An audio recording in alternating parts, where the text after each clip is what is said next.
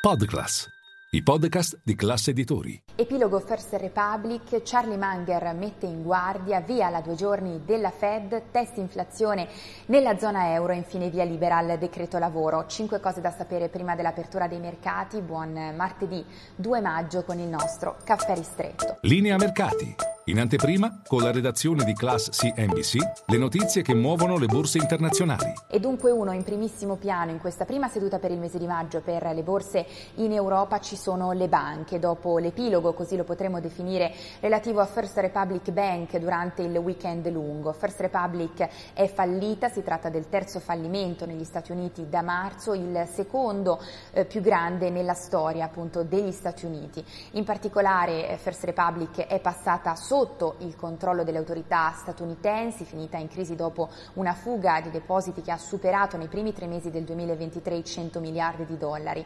Poi, sempre nel weekend, sono stati acquisiti gran parte degli asset di First Republic da JP Morgan per 10,6 miliardi di dollari. Jamie Dimon, numero uno di JP Morgan, ha rassicurato gran parte della crisi eh, bancaria negli Stati Uniti che ha coinvolto le banche regionali statunitensi, sarebbe ormai alle spalle, dunque non vede il rischio di un ulteriore eh, contagio. Dunque i depositi sono passati sotto JP Morgan mentre azioni e obbligazioni di First Republic sono state azzerate.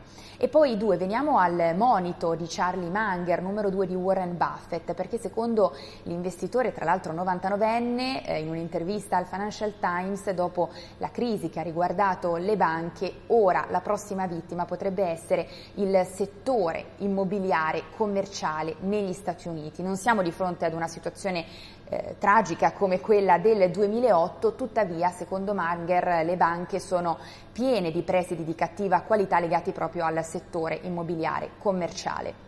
E poi tre, via alla due giorni della Fed, domani le decisioni di politica monetaria della Banca Centrale Americana, si va verso un aumento di 25 punti base, così scommette il mercato. Un aumento di un quarto di punto percentuale al quale appunto assegna oltre il 90% delle probabilità. Eh, potrebbe essere l'ultimo rialzo di un ciclo, uno dei più restrittivi dagli anni 70, pensate che dallo scorso marzo Jerome Powell ha alzato i tassi di 500 punti base.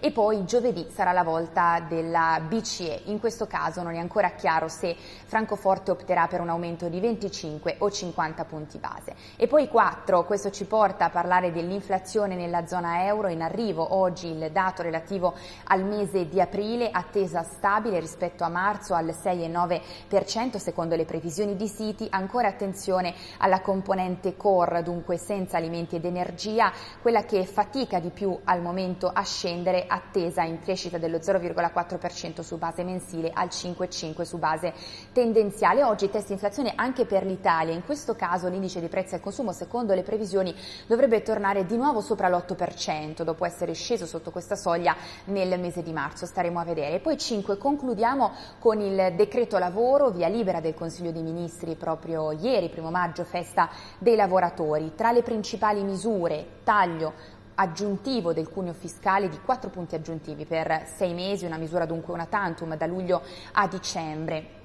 E poi eh, non solo addio al reddito di cittadinanza che verrà sostituito da un assegno di inclusione per quelli che sono i nuclei familiari in difficoltà, eh, non in grado di lavorare, mentre per quanto riguarda gli occupabili eh, sarà sostituito il reddito di cittadinanza da una sorta di rimborso di 300 euro al mese eh, chiamato eh, assegno di eh, strumento di attivazione che decade in caso di rifiuto di un'offerta di lavoro considerata congrua. Insomma, queste le misure misure in campo per sostituire il reddito di cittadinanza e poi tra le altre misure, giusto le principali del decreto lavoro, anche eh, una, eh, un allentamento per quelli che sono i limiti paletti ai contratti a tempo